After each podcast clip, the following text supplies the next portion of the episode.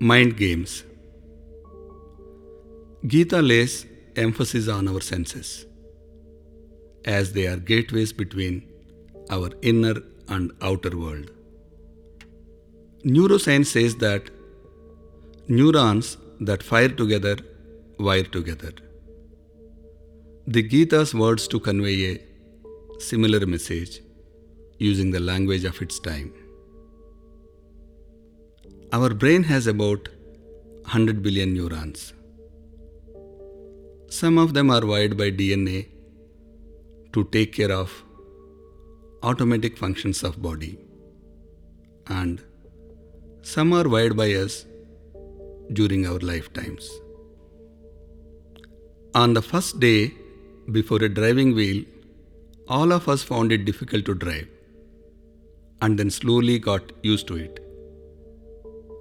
This is because of hardwiring that the brain does with unutilized neurons to coordinate all the activities involved in driving. Same happens with all the skills, starting from simple walking to sports to complex surgeries by a surgeon. Hardwiring saves a lot of energy for brain and makes our lives easy. A newborn is a universal baby capable of many things. The domestication done by family, peers, and society leads to formation of many neural patterns. These patterns expect us to look for a particular type of impulses and sensations from external world and we work hard to get them.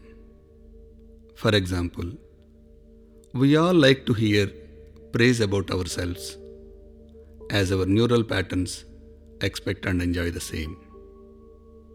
These patterns are foundations for expectations, prejudices, and judgments.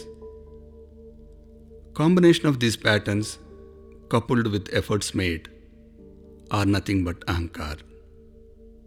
And in today's world, success and happiness are defined as getting sensations matching our neural patterns.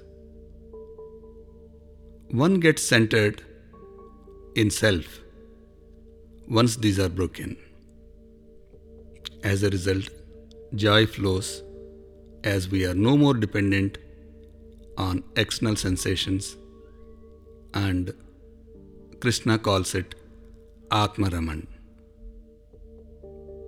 To live a Gita life is to use various instructions and instruments given in Gita to break these patterns, which makes us joyful and free of judgments. Next in the series is on Gyan, Karma, and Bhakti Yoga.